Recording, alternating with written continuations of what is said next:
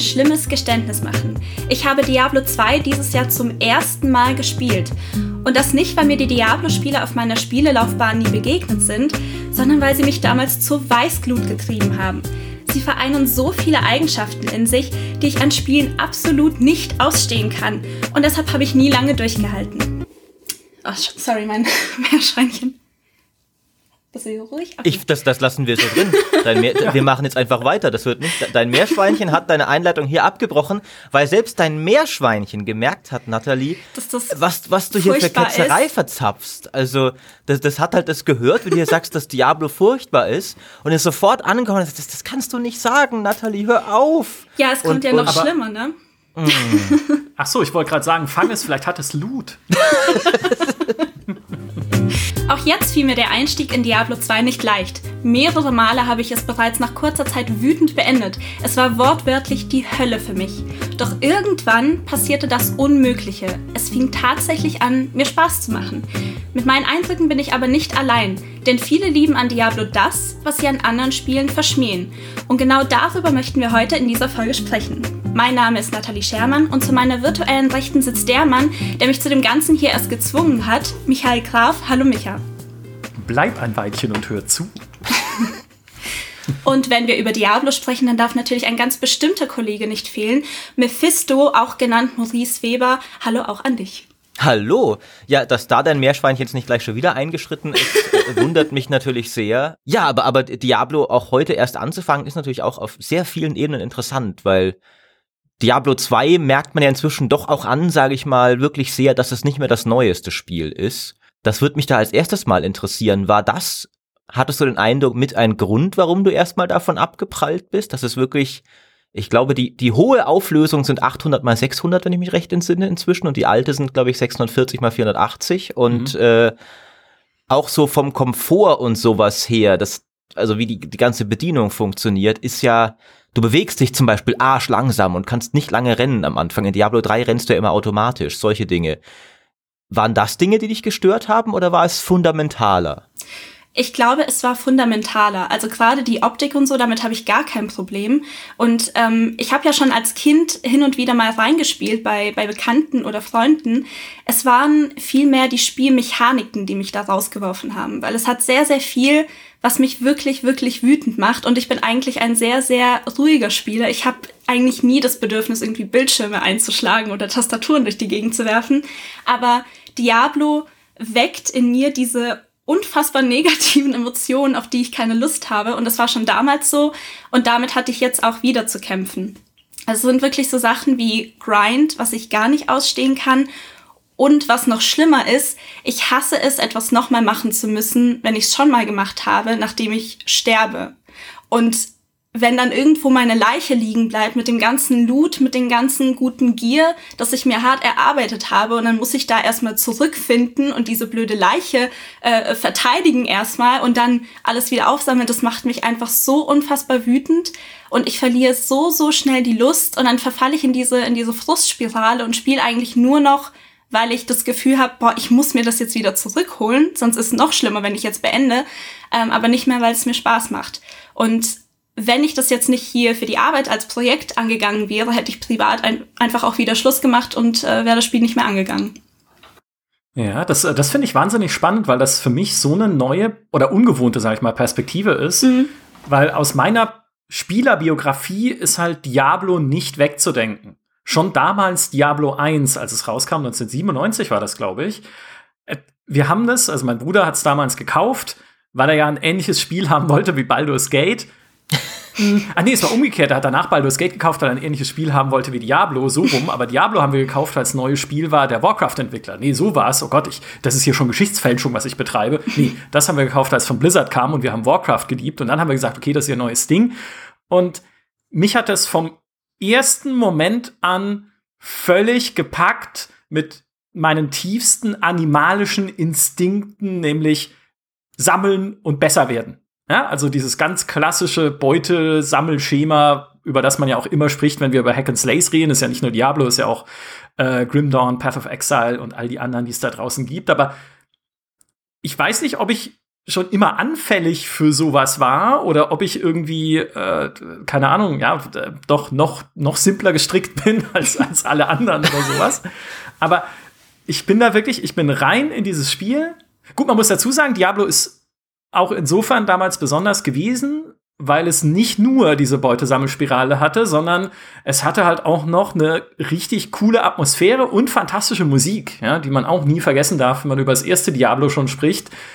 Diese, dieses, diese, natürlich die Gitarrenmusik da in Tristram und dann diese düstere Atmosphäre mit der Kathedrale und überall liegen Leichen und es wird auch immer schlimmer, je tiefer du hinabsteigst, dann bis in die Hölle, wo halt dann noch mehr Leichen sind, ja. Und das hat mich einfach mitgerissen. Und jetzt dann halt so, so wie du, das so, weiß ich nicht, auch ein bisschen entkoppelt natürlich zu erleben bei Diablo 2 von der Zeit, in der es damals erschienen ist. Mhm.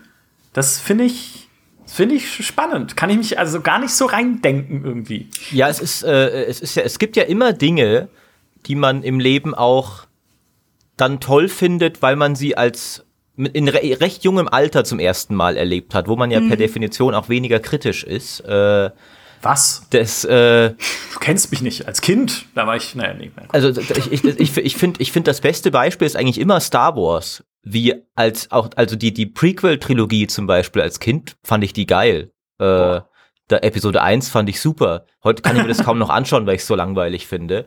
Ähm, aber halt, wenn du damit aufwächst und, und ich bin ja sogar ketzerisch genug, ich finde selbst die, die erste Star Wars Trilogie hat, wenn du rein auf sie auf Filmemacher technischer Ebene anschaust, gibt's viel zu kritisieren daran, was das Storytelling angeht, wie langsam Episode 4 losgeht, wie scheiße eigentlich der Lichtschwertkampf zwischen Vader und Obi-Wan am Ende ist. Äh, es ist dir halt aber alles scheißegal, wenn du es mit acht oder sowas zum ersten Mal siehst und einfach nur weggerissen bist von dieser Welt und allem. Ähm, und genauso gibt's jetzt sicher Kinder, die die unsäglichen neuen Filme toll finden und als, zum, als Kylo Ren zum Fasching gehen, wie ich damals als Darth Vader zum Fasching gegangen bin. ähm, und Diablo war bei mir auch von Anfang an dabei. Wenn auch gegen Widerstand, weil meine Eltern fanden das gar nicht toll. Das war ja viel zu finster und, und gruselig und so. Ähm, deswegen habe ich das bei meinem besten Freund gespielt, der der das aus noch, das, die ganz alte Zeit, der hatte das aus einer von diesen Goldbox-Sammlungen oder wie die hießen, also diese Spielesammlungen. Ähm, hm. Und wir haben das immer gemeinsam gemacht. Wir haben, er heißt Fritz, ich heiße Maurice, deswegen haben wir einen Krieger namens Maufritz erstellt. ähm, und, und sind mit ihm heldenhaft die Kathedrale hinab. Wir sind auch nie sehr weit gekommen und wussten das gar nicht. Also wir dachten, so beim Skelettkönig sind wir schon weit, weil man ja in dem Alter keine Ahnung hat, wie lang Spiele wirklich sind manchmal. Und bei mir war es, glaube ich, auch wirklich weniger die Spielmechanik, als wirklich einfach, dass es ein richtig cooles Fantasy-Spiel war, was mich komplett gepackt hat. Ähm, mhm. Also ich fand einfach die ganze, wie du sagst, Micha, die, die Stimmung, auch ich meine, für damalige Verhältnisse, die Grafik und sowas, das sah ja auch cool aus, so diese finsteren Umgebungen und sowas. Die Musik war der Hammer, die Sprecher waren cool. Ähm, ich mochte schon auch die Spielmechanik, auf jeden Fall. Also ähm, ich fand es auf jeden Fall cool, mich da durch Skelette zu metzeln, Gold aufzusammeln und so. Aber das erste Diablo ist ja wirklich auch, hat ja einige spielmechanische Sachen, die heutzutage so komisch sind, also wie Zauber auch funktionieren und sowas, ähm, dass man, dass man da äh, auch viel kritisieren könnte dran. Aber ich fand's dann super. Und Diablo 2 musste ich auch bei einem anderen Freund spielen, ähm, weil meine Eltern das auch nicht wollten. Und äh, das war dann, irgendwann sind sie uns sogar mal, da haben wir dann, das war ganz, ein, ein, es gab einen Moment, wo wir fast ertappt worden wären, weil wir haben uns Thron des Baal, äh, äh, nee, nicht Thron des Baal, Thron, ist auch wieder Baldur's Gate, ähm, äh, Lord of Destruction haben wir uns auf dem Flohmarkt gekauft und dann gehen wir zu ihm und, und wollen das da spielen. Ich habe diese fette Box in der Hand und meine Eltern fahren auf einmal im Auto vorbei an uns. äh, und zum Glück konnten wir es gut verbergen, das Ding. Aber äh, so, und, und Diablo 2 fand ich dann nochmal natürlich viel geiler, weil das ja, das, das war ja eine Art von Sequel, wie sie heutzutage kaum noch gemacht werden, weil es erfordert, dass das Grundspiel so klein ist. Also Diablo 2 hat ja wirklich, Diablo 1 hatte ja im Grunde eine Location. Und Diablo 2 hat das ja so aufgeblasen, das kannst du nur machen, so, so groß etwas fortsetzen, wenn halt der erste Schritt wirklich sehr klein war im Vergleich. Mhm. Und mich hat es halt komplett mitgerissen mit, oh Gott, jetzt, jetzt gibt's fünf Klassen und die sind alle so unterschiedlich auch noch und, und so, so fette Skilltrees und sowas. Ey, wie, wie cool ist das denn? Das war auch eigentlich erst das, was mich auch als Rollenspiel richtig gepackt hat. Also mit Skilltrees, mit mehr Items und sowas. Diablo 1 habe ich auf der Ebene noch gar nicht so begriffen überhaupt. Äh, und da war es ja auch noch gar nicht im Vergleich so toll. Also das war ja eigentlich relativ rudimentär in vielerlei Hinsicht. Ähm ja, vor allem warst du bei Diablo 1 ja fünf oder so. ich glaube, wir waren, ich weiß nicht, wie alt wir waren, aber es war Grundschulalter, sage ich mal. Äh, ja. Okay. Es ist aber ein interessanter Aspekt, ähm, der nämlich, äh, an den ich überhaupt nicht gedacht hatte vor diesem Podcast, aber der Natalie jetzt gefehlt hat, den wir beide aber hatten, ist der soziale. Mhm. Weil, stimmt, wie gesagt, ich habe es mit meinem Bruder gespielt, äh, du hast es mit Fritz gespielt. Unsere Kollegin Ann-Kathrin erzählt ja auch gerne, wie sie Diablo damals mit ihrem Vater gespielt mhm. hat. Aber Natalie hatte niemanden, mit dem sie jetzt Diablo hätte spielen können. Das, ist, das klingt jetzt ein bisschen traurig, Micha, wie du das sagst. Das, ich bin gerade äh, auch ein bisschen traurig geworden. Ja, ja. Äh, willst du darüber reden, Nathalie? Äh, ja, das, äh, ich habe da gerade auch drüber nachgedacht, weil andere Spiele da bin ich tatsächlich auch über meinen Vater reingekommen und ähm, ich habe auch düstere Spiele durchaus gespielt oder zugeguckt zumindest als Kind, beispielsweise Hexen 2. Das war eins meiner Lieblingsspiele, aber nicht, weil ich irgendwie ähm, ja diese diese Shooter-Doom-Mechaniken so toll fand, sondern weil ich die ganze Lore und die Kreaturen so spannend fand. Und da gab's, wir hatten auch diese, diese Box, die es damals gab, mit einem Heftchen, das eben diese ganze Lore erklärt hat. Mhm. Und ich wusste alles über die Kreaturen und ich konnte alles erklären. Und das waren auch immer, also gerade diese, dieses düstere Setting mit ungewöhnlichen, gruseligen Kreaturen hat mich auch immer fasziniert, weshalb ich Diablo eigentlich lieben wollte. Aber es hat mich dann halt durch andere Aspekte total abgeschreckt. Wenn mir aber jemand gesagt hätte, das wusste ich nämlich nicht, weil wenn mir jemand gesagt hätte, dass in Diablo 2 in Akt 2 Kreaturen vorkommen, die aussehen wie kleine Anubisse mit Sicheln, dann hätte ich das viel, viel früher gespielt. Weil ich weiß nicht warum, aber ich stehe total auf diese Art von Gegnern. Ich, ich habe auch als Kind immer von solchen Monstern geträumt, jede Nacht. Ich, ich weiß das nicht, ist eine was das sehr spezifische Vorliebe. Ich weiß, ich ja. weiß. Deshalb, deshalb, ich war total aus dem Häuschen, als ich gesehen habe, dass ich da jetzt gegen die kämpfen kann in diesen ganzen äh, Wüsten, Wüstengräbern. Ähm, wenn mir das jemand gesagt hätte, dann, dann säßen wir jetzt nicht hier in diesem Podcast. Hast du mal Age of Mythology gespielt? Ja, das sind die besten. Die besten ja, ne? Einheiten. die Anubiter ja. sind eine ja. der besten Einheiten, die es je in einem ATS gab. Absolut ja. richtig. Äh, jetzt habe ich hier auch mal Micha ein bisschen outnumbered, der immer so skeptisch lacht regelrecht, wenn ich Age of Mythology erwähne und wie toll es ist. Äh, jetzt, jetzt, jetzt können wir hier mal, ich fühle mich gerade so an diese Gimli-Legolas-Szene erinnert. Ich hätte nie gedacht, dass ich Seit an Seit mit einer Diablo-Hasserin hier gegen Micha kämpfen würde. Ich hasse es ja nicht mehr. Nicht mehr. Was ist denn dann passiert? Also waren es nur die, die Anubis-Krieger oder was hat dich noch äh, überzeugt? Ich meine, bis zu den Anubis-Kriegern musste ich ja erstmal Akt 1 irgendwie durchbekommen. Mhm.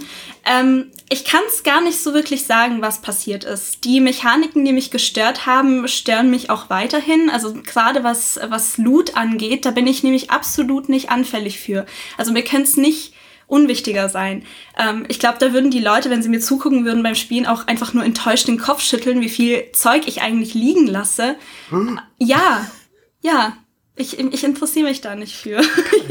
ich ja, tausche einfach mal. was liegen lassen. Ja, das, ich habe viel mehr den Drang, die Areale zu säubern. Und das mhm. ist das Einzige, was mich stört, dass ich in meinen, in meinen Taschen nie genug Platz habe, um dieses Loot einfach wegzuräumen. Nicht um um irgendwie stärkere Sachen zu haben, sondern einfach, damit es da sauber ist. Ich finde, ist, es gibt nichts Geileres als dieses Gefühl, nach einer Quest durch dieses Areal zu rennen und da ist nichts. Da lebt niemand mehr, da liegen nur Leichen rum. Das ist viel, viel cooler als. Wie du das mit deiner, mit deiner liebenswürdigen Stimme sagst, ich finde das faszinierend. Man kann sich das, das Lächeln auf deinem Gesicht, wenn du vielleicht auch dein Meerschweinchen gerade noch so streichelst, gerade sehr bildlich vorstellen, wie du durch, durch einen, hast, hast du, welche Befriedigung kriegst du davon, in Strategiespielen Atombomben zu werfen und dann dir das nukleare Wasteland anzuschauen, das du erzeugt hast? Oh, ich mag nukleares Wasteland total. Also, das ist. ja, ich weiß nicht. Also, dieser, dieser Zerstörungsdrang, diese Kämpfe machen dann nach einer Weile auch wirklich Spaß, wenn man dann begriffen hat, dass man vielleicht nicht einfach nur blind drauf losstürmen und einfach nur alles anklicken sollte, sondern dass man auch hin und wieder vielleicht auch mal ein bisschen strategischer vorgehen kann. Ähm, um auf die Frage zurückzukommen, wann hat's Klick gemacht? Ich glaube, nachdem ich so die ersten, die ersten ähm, ja, Schwierigkeiten überwunden habe, weil das Spiel ist wirklich sehr unzugänglich, sage ich mal, für Anfänger. Es erklärt nicht viel. Ähm, ich hatte auch das Gefühl, dass ich nicht alles komplett nachvollziehen kann, weil ich den ersten Teil eben nicht gespielt habe und sich sehr viel doch auf den ersten Teil bezogen hat, gerade was die Story angeht. Und dann habe ich aber angefangen, Erfolge zu verspüren in, diese, in diesem Spiel und dann hat Spaß gemacht plötzlich. Also wenn ich, wenn ich nicht sterbe und Sachen nicht nochmal machen muss, sondern es einfach durchläuft, dann macht das Spiel ganz schön viel Spaß, habe ich gemerkt.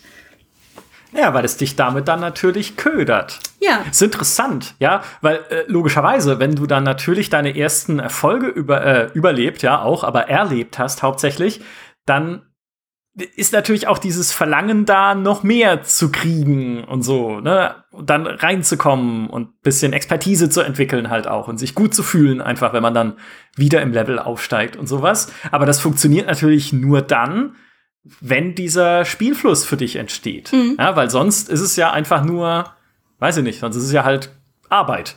Ja. Ne? Mhm. Und kein Spaß. Ich, ich finde ja, ähm, in mancherlei Hinsicht, also zum einen finde ich, man merkt jetzt doch wieder, dass ein paar Sachen, die dich, glaube ich, ein bisschen aufgehalten haben, halt schon auch auf das, das Alter des Spiels zurückzuführen sind. Also ganz elementare Sachen zum Beispiel, dass das Inventar von Diablo 2 halt mhm. wirklich winzig ist. Ähm, also verglichen, wie schnell, wie, viel, wie viele Items du in Diablo 2 tragen kannst versus in Diablo 3, das ist halt eine andere Welt. Ähm, also da haben Entwickler schon gelernt, dass bisschen mehr Platz einfach dem Spielfluss förderlich ist. Ähm, und auch Sachen wie, dass nicht so gut erklärt wird, was jetzt wie funktioniert, das machen heute Spiele ja anders. Ähm, ja, stimmt. Ja. Ich meine, das gibt auch Leute, die das kritisieren und die dann sagen, nee, ich will eigentlich gerade was wie Path of Exile, was mir noch weniger erklärt, weil ich es mir selber auspuzzeln will. Ähm, und das hat sehr viele Fans. Ähm, aber grundlegend äh, ist es ja schon so, dass ein, ein, ein Hack and Slay, genau wie Diablo 2, würde heute so nicht mehr entwickelt werden. Ähm, zum anderen, was ich sehr interessant finde, ist, im Kern bin ich in mancherlei Hinsicht dir nicht unähnlich. Also nicht nur, also ich bin zum Beispiel für Loot natürlich sehr anfällig, ähm, aber ewiges Grinden nervt mich witzigerweise eigentlich auch. Ähm, und Dinge nochmal machen bin ich auch nicht der größte Fan davon.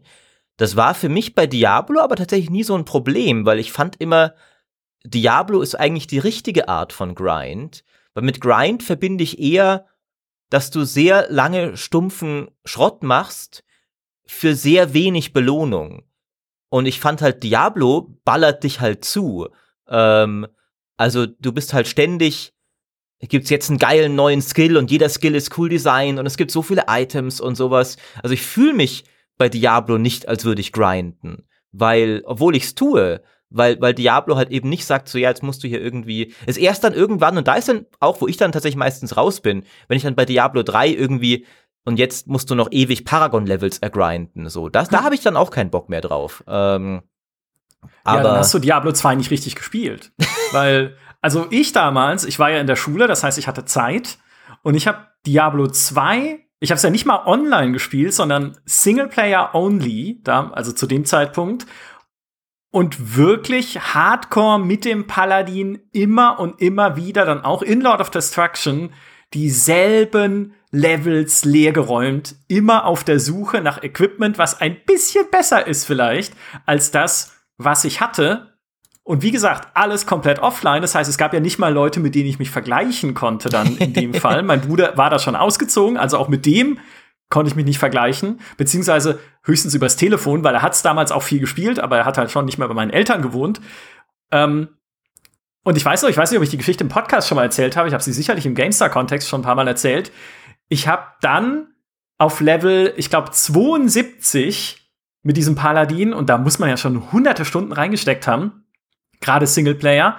Und da wusste ich ja übrigens auch noch nicht, wie man mit Slash Players dann die Spielerzahl hochstellt, dass man irgendwie einen höheren Schwierigkeitsgrad hat, aber auch mehr äh, Erfahrungspunkte kriegt, sondern einfach alles Standard ergrindet im ganz normalen Singleplayer. So mit Level 72 droppt halt irgend so ein dummer Skelettboss in Akt 5 äh, Arcane's Valor, die beste Rüstung im Spiel. Und zwar auch noch kurz bevor sie ein Patch genervt hat und geschwächt hat.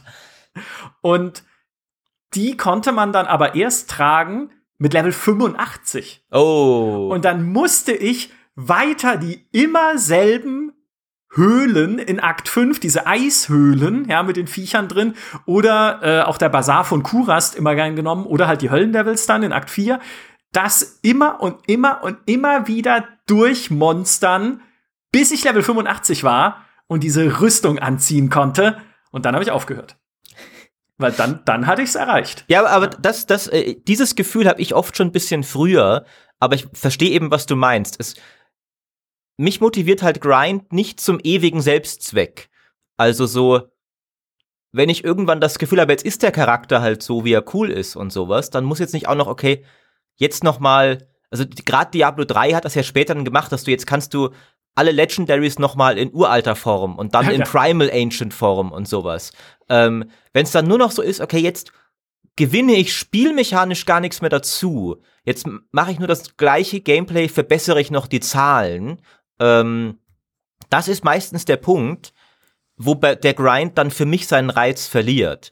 Ähm, aber tatsächlich ist das ja bei Diablo, das dauert ja eine Weile, weil wie du sagst, dann gibt's ja noch die beste Rüstung ever, die du finden musst. Oder in Diablo 3 halt alle Sets für deinen Charakter, wobei das auch relativ schnell geht tatsächlich. Ähm, und halt mhm. die passenden Legendaries dazu und sowas. Und das ist auch, was ich halt so motivierend, was ich so mag an dieser Art von Spiel, dieses, dieses Basteln an deinem Charakter und, und dieses Ausprobieren von Skills und Kombinationen. Ähm, und das, das finde ich halt, ist ein sehr starker Motivationsfaktor, der für mich ein anderer ist, als nur, als nur zu sagen, okay, jetzt habe ich die, ein, ein Schwert mit zehn Prozent mehr Schaden oder sowas. Das motiviert mich relativ wenig tatsächlich. Aber dieses, okay, und jetzt kann ich dann noch hier zu meinen Skeletten auch noch Magier dazu und dann kommt mein Golem dazu und dann wird meine Armee immer größer und so und dann äh, das das finde ich halt mhm. cool. Bei mir ist es glaube ich noch mal ein Stückchen anders. Also ich kann Grind im Sinne von ich muss jetzt meine Fähigkeiten verbessern, meine Stats verbessern, meine Waffen verbessern. Das motiviert mich aus irgendeinem Grund absolut nicht und das ist auch das, womit ich dann am Anfang so ein bisschen Probleme hatte, was mich dann in Diablo mehr angesprochen hat, weshalb sich der Grind auch gar nicht mehr so grindig angefühlt hat. Mir kam so ein bisschen vor wie Pokémon. Ich hatte einfach Bock zu sehen, was für Charaktere oder was für Kreaturen kommen da jetzt noch? Welche Monster kommen mir entgegen? Was können die? Also es ging mir viel mehr um mein Gegenüber als um meinen eigenen Charakter. Und das ist das, was mich anspornt. Und da habe ich deshalb auch gar kein Problem, die gesamten Areale wirklich abzulaufen, äh, Pixel für Pixel, um da alle Monster zu erledigen. Und Grind passiert dann quasi nebenher. Ja, und auch zu gucken, was kann ich denn dann noch? Also das, äh, auch das, äh, Maurice hat es gerade schon angeschnitten. In Diablo 2 konnte es auch so sein, dass du noch äh, Unique Items oder Legendary Items gefunden hast auf hohen Stufen, die nochmal deine Spielweise ein bisschen ändern konnten. Diablo 3 ist sehr stark gebalanced halt um Sets. Ja, da gibt's halt das Set, das momentan halt angesagt ist und hier ist die Bildorder dazu, beziehungsweise die Skills. Spiel das und äh, damit rührst du alles weg, auch in hohen Nephalem Rifts oder so. Aber in Diablo 2, das äh, nehme ich auch, das war nämlich auch mit dem Paladin, von dem ich gerade erzählt habe, habe ich dann auf meinem Weg von Stufe 72 zu 85 auch noch eine, äh, na, wie sagt man auf Deutsch, eine Armbrust gefunden. Ich glaube, Chuko Nu hieß die, die halt äh, so geschossen hat wie ein Maschinengewehr. Also so super schnell. Und plötzlich war mein Paladin, der halt immer nur Nahkämpfer war, wie sich's für einen Paladin gehört, auch ein super Fernkämpfer mit diesem Ding, gerade wenn man da noch diesen Fanatismus-Skill benutzt hat, der nochmal die Angriffsgeschwindigkeit erhöht. Und ich konnte halt selbst auf Hölle, also auf dem höchsten Schwierigkeitsgrad, alles aus der Distanz dann äh, wegschießen mit dem Ding und äh, hatte dann nach hunderten Spielstunden nochmal dieses Gefühl des Neuen und dieses, okay, hey cool, ich bin spürbar nochmal wieder besser geworden oder expertiger geworden in irgendwas. Und das ist vielleicht auch was, was Blizzard bei Diablo 3 dann, ich will nicht sagen, dass es da gar nicht vorkommt, ja, aber nicht mehr so gut umgesetzt hat. Ja, also es, es ist auch schneller erreicht, so ein bisschen. Ähm, ja. Und das ist ja zum Teil auch es ist immer so bei mir 50-50, weißt du, ich finde, für Path of Exile habe ich zum Beispiel schlichtweg keine Zeit. Ähm, heutzutage als arbeitender Mensch. Äh, also ich liebe das Spiel, ich spiele es auch immer gern mal wieder, aber ich weiß, ich werde es nie so spielen können, wie es beabsichtigt ist. Also ich werde Path of Exile nie ausreizen können, weil mir mein Beruf schlichtweg nicht erlaubt, all meine Gaming-Zeit in ein einziges Hack and Slay zu stecken. Ähm, weil ich muss ja auch noch irgendwie derweil und dann kommt irgendwie ein neues Total War Warhammer raus zum Beispiel und ich muss sagen, ja, nee, sorry, ich habe seit zwei Jahren kein Strategiespiel mehr angerührt, ich spiele nur noch Path of Exile, äh, ich kann da jetzt leider keine Coverage zu machen, das geht ja nicht ähm, und deswegen finde ich es schon auch nicht verkehrt manchmal, wenn Spiele so ein bisschen sagen, okay, du musst jetzt nicht hier nochmal 100 Stunden leveln, nur um noch die eine beste Rüstung tragen zu können oder sowas. Ähm, ja. Bei Diablo 3 fand ich eher ein bisschen schade, dass halt der Raum fürs Experimentieren recht gering war, weil schon immer recht klar ist, dieses Set ist auch dazu gedacht mit der Waffe und und äh, und den Schuhen und so. Also die Sets waren ja nicht nur die Sets, sondern auch was alles dazu getragen wurde, war recht klar. Natürlich nimmst du die eine Waffe, die dem Skill, den das Set verbessert, noch plus 400% Schaden gibt oder sowas. Ja. Ähm, und dann gab es eben auch keine Skilltrees mehr und bei Diablo 2 konnte man halt schon länger tüfteln, sage ich mal, an, an seinen Charakteren. Ähm, es ist aber auch das, was Natalie sagt, äh, Diablo ist immer auch unglaublich gut gewesen im Monsterdesign.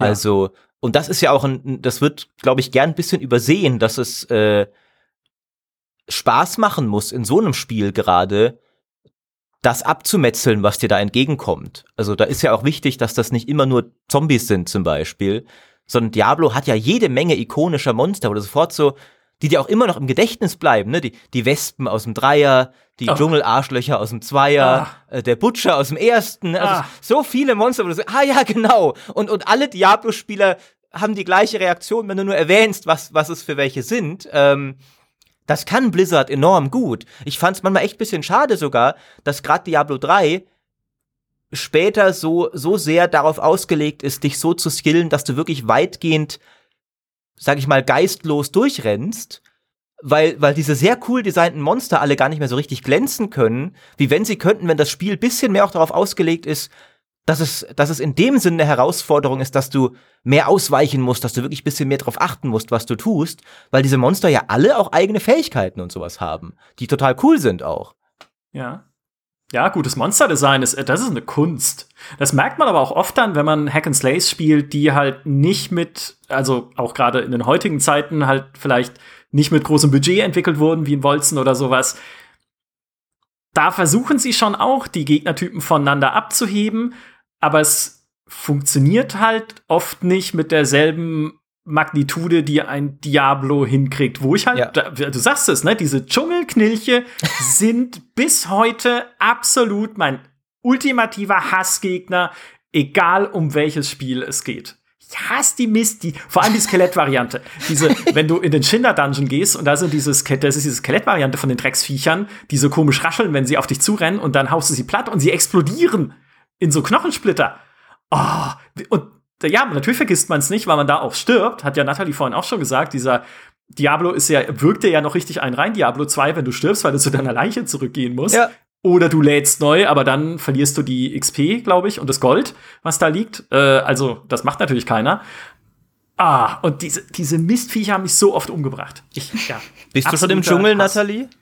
Ähm, Hast du bitte? die schon erlebt? Bist du ja, ich bin, ich, ich, bin aktuell gerade im Dschungel, ah, deshalb kann ich das gerade sehr gut nachvollziehen. Fun Times. Was ich aber ein bisschen enttäuschend fand bisher, waren die Bossgegner, muss ich ganz ehrlich sagen. Ähm, ich weiß nicht, ob es daran liegt, dass ich mit meiner Zauberin einfach immer mich irgendwo hinstellen kann und ähm, ja aus der Ferne die platt machen kann. Aber es war bisher nie wirklich eine große Herausforderung, mhm. sondern es waren dann wirklich eher die Horden mit diesen super kleinen, nervigen Gegnern, die mich dann platt gemacht haben. Ähm, ich hoffe, dass es noch besser wird, weil da fehlt mir noch so ein bisschen die, ja, dieses Erfolgserlebnis, so, oh, jetzt hast du einen Boss platt gemacht, weil es fühlt sich für mich bisher noch nicht so an, leider. Ja, das kam, das war aber auch in Diablo 1 sind die mir, ich meine, dadurch, dass in Diablo 2 natürlich die, äh, sage ich mal, diese legendären Gegner ja auch zufallsgeneriert sind, dann auch später mit zufallsgenerierten Eigenschaften und sowas und zufallsgenerierten Namen, haha, die immer wieder lustig sind. Klinge der Hetzer, ja, Heiko. ähm, das, äh, in Diablo 1 waren die halt alle noch handgebaut. Ja, da gab es dann den Chupacabra, was dieses kleine Teufelsviech ist in den Kathedralen-Levels und die hast du halt dann auch immer wieder getroffen bei jedem neuen Durchlauf. Du kannt, man kannte sich halt einfach, wie es nun mal so ist. Das hat für mich in Diablo 2 und jetzt auch im dritten auch leider dann tatsächlich an, an Faszination verloren. Weil auch im dritten Diablo ist es ja so, die Gegner, die Namen haben, also tatsächlich die, äh, ja, sag ich mal, von Blizzard wirklich designten Gegner, sind ja schwächlich im Vergleich zu denen, die das Spiel automatisch generiert, ja. weil die halt fiese Fähigkeiten-Sets dann einfach haben, wenn sie irgendwie gleichzeitig Giftschaden machen und irgendwie dich in so Käfige einsperren. Toll, okay, dann sterbe ich halt.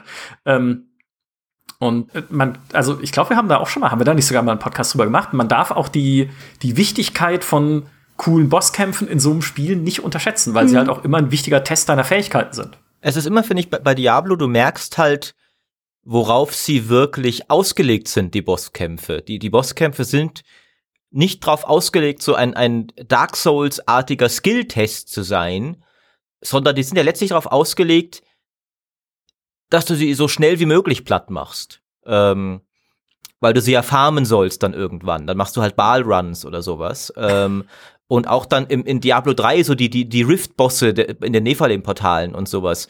Wenn du es richtig spielst, sind die keine Herausforderung, weil du sie ja so schnell wie möglich platt machen sollst. Und wenn du merkst, du hast Schwierigkeiten mit ihnen, dann ist das eher ein Zeichen, okay, du spielst gerade noch nicht auf dem richtigen Schwierigkeitsgrad für deine Items. Geh noch mal runter und farm ein bisschen. Mhm. Ähm, und das ist immer so eine bisschen Sache, was ich schade fand an Diablo und seinem Design. Also wo ich weiß, dass das ist eigentlich sehr Kern gehört das dazu.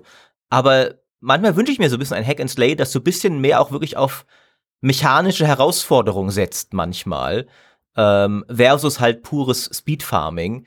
Ja. Weil ich finde auch, dass wir haben es jetzt gerade eben schon äh, in der Vorbesprechung hatte ich die Geschichte erzählt. Ich habe sie bestimmt auch schon mal im Podcast gesagt, dass äh, Mephisto, der Bosskampf, äh, ich habe den nie gesehen in Diablo 2 weil ich Totenbeschwörer war und ich hatte 20 Skelette oder sowas. Und die sind einfach vor mir in den Raum und haben ihn umgebracht, bevor ich je gesehen habe, dass da ein Boss drin ist.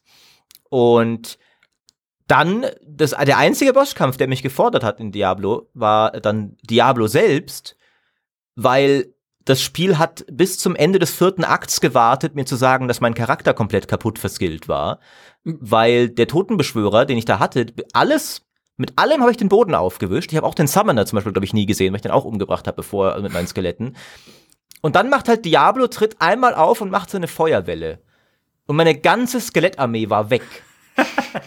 und jetzt ist es ja in Diablo 2 auch noch so, man kann die ja nicht unbegrenzt oft wiederbeleben. Weil es mhm. gibt ja nicht unbegrenzt Leichen in dem Level. Ich habe den ganzen Level abgegrast und Diablo langsam runtergebracht, bis ich irgendwann nichts mehr hatte, außer meinem Söldner und meinem Golem. Und mein Nekromant konnte auch selber nichts, weil ich komplett auf Minions und weil ich es halt cool fand, eben nicht auf einzelne starke, sondern möglichst viele Minions geskillt habe. Und dann habe ich Diablo umgebracht, indem ich halt immer so hin bin, geguckt habe, wie mein Golem und mein Söldner ihm so drei Prozent seines Lebens abgezogen haben, bevor sie gestorben sind, zu Tyrael zurück, ihm einen Haufen Geld gegeben, um den Söldner wieder zu beleben. Und ich denke, Junge, ich, ich du bist ein Engel, ich versuche hier gerade den Fürsten der Hölle Platz zu machen. Warum willst du Geld von mir dafür? Du dummer Sack. Und so habe ich dann Diablo umgebracht und danach war wieder alles keine Herausforderung. Der einzige Boss, der mir noch wirklich dann im Gedächtnis geblieben ist, ist Nilathak äh, in, in Akt 5, weil der meine Skills hatte. Der konnte dann auch Leichenexplosionen machen. Und mhm. da war ich nicht drauf vorbereitet. Und ich glaube, es war damals, ich weiß es nicht mehr, der hat mich sehr schnell damit getötet. Ich, ich glaube, Leichenexplosion macht ja irgendwie Prozentschaden deines Lebens oder hat damals. Ich weiß es nicht mehr genau, ist eine Weile her. Jedenfalls hat die überraschend viel Schaden gemacht, also mehr als eigentlich jeder andere Gegner, weil die irgendwie anders berechnet wurde. Und da war ich auf einmal zack weg und habe nicht kapiert, warum, bis mir aufgefallen ist, ah, weil ich in den Leichen seiner, seiner Minions gestanden bin und er die gesprengt hat, obwohl ich das eigentlich gegen ihn machen wollte. Ja, aber siehst du, das vergisst du nicht. Ne? Nee. Das, solche Geschichten bleiben im Gedächtnis. Da hätte es gern mehr geben können. Also gerade Diablo ja. 3 hat ja keine einzige solcher Geschichte. Also nee. ich glaube, nur Malfael und Adria waren eigentlich die einzigen Bosse in Diablo 3, die, finde ich, ein bisschen eine Herausforderung sein konnten. Adria? Äh, Ach ja, richtig, ja, stimmt, man kämpft gegen. Ach ja. ja. Das hat, siehst du, da habe ich vergessen. Ja, Malfael, okay, war, ja, da weiß ich, dass was war. Aber es stimmt. Aber ähm, auch sehr wenig, also nicht verglichen mit anderen Spielen. Aber das war, das war zumindest Bosse, wo ich gemerkt habe, okay, ich kann jetzt nicht einfach nur auf Autopilot hier durchrennen. Ich muss schon ein bisschen ausweichen und so. Ja, und das ist ja auch dann nochmal ein besonderes Glücksgefühl, zu wissen, du hast es jetzt halt Ne, und selbst wenn man sich irgendwie hinwirkt mit irgendwie, okay, mache ich mir da drüben einen Town Portal und springe immer wieder raus, bei Duriel zum Beispiel in Diablo 2, und dann halt wieder rein, wenn ich geheilt bin oder äh, ja, keine Ahnung, irgendwie mein, mein Zeug aufgefüllt habe, meine Tränke oder so. Und aber das, das Coole an dem Moment ist ja, du hast die Lösung selbst gefunden und erarbeitet. Und äh, sowas ist halt immer befriedigender, als einfach nur äh, ohne Belang durchzumarschieren und alles irgendwie wegzu, äh, wegzuködern. Irgendwie, keine Ahnung. Ja. Ich wollte noch eine Boss äh, Bossgegner-Geschichte erzählen, jetzt fällt es mir aber nicht mehr ein wie es immer ist. Deswegen, äh, eine Sache, die Nathalie in der Einleitung angesprochen hat, das ist vielleicht für mich so ein bisschen die Quintessenz, was dieses ganze Thema Diablo und was stimmt mit uns eigentlich nicht auch vielleicht zusammenfasst, ist, eigentlich sind wir ja alle drei, so wie ich uns kenne, große Fans von all dem, wofür Diablo auch nicht steht.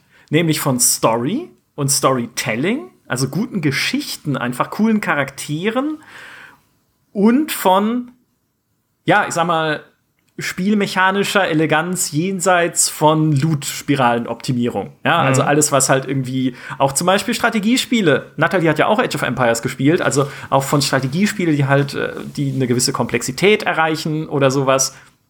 Kann man jetzt auch nicht sagen, dass die Spielmechanik in Diablo komplex ist, ja, bei den zehn Charakterwerten, die ich da irgendwie im Auge behalten muss.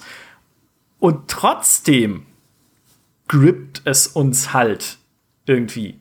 Und das ist für mich so ein bisschen der, der Kernaspekt, wie es auch gerade dieses Diablo schafft, uns eigentlich, oder sagen wir mal, ein Hacken Slay schafft, es muss ja jetzt nicht äh, auf Teufel komm raus, haha, Diablo sein, sondern es kann ja auch, können ja auch die anderen Spiele sein, aber wie es gerade die schaffen, uns über all das hinweg zu trösten, was uns eigentlich fehlen müsste in ja, diesen Spielen. Mhm. Wobei, ähm, also ich fand immer schon, also Diablo hat mich schon abgeholt auf eine andere Art und Weise natürlich als ein Baldur's Gate oder sowas jetzt in meinem ich mag Story-Spielerherzen. Ähm, weil natürlich war jetzt so der, sich durch den Akt zu kämpfen, war weitgehend eher natürlich, hast halt ein paar Dialoge, die Quests haben relativ wenig Kontext und so.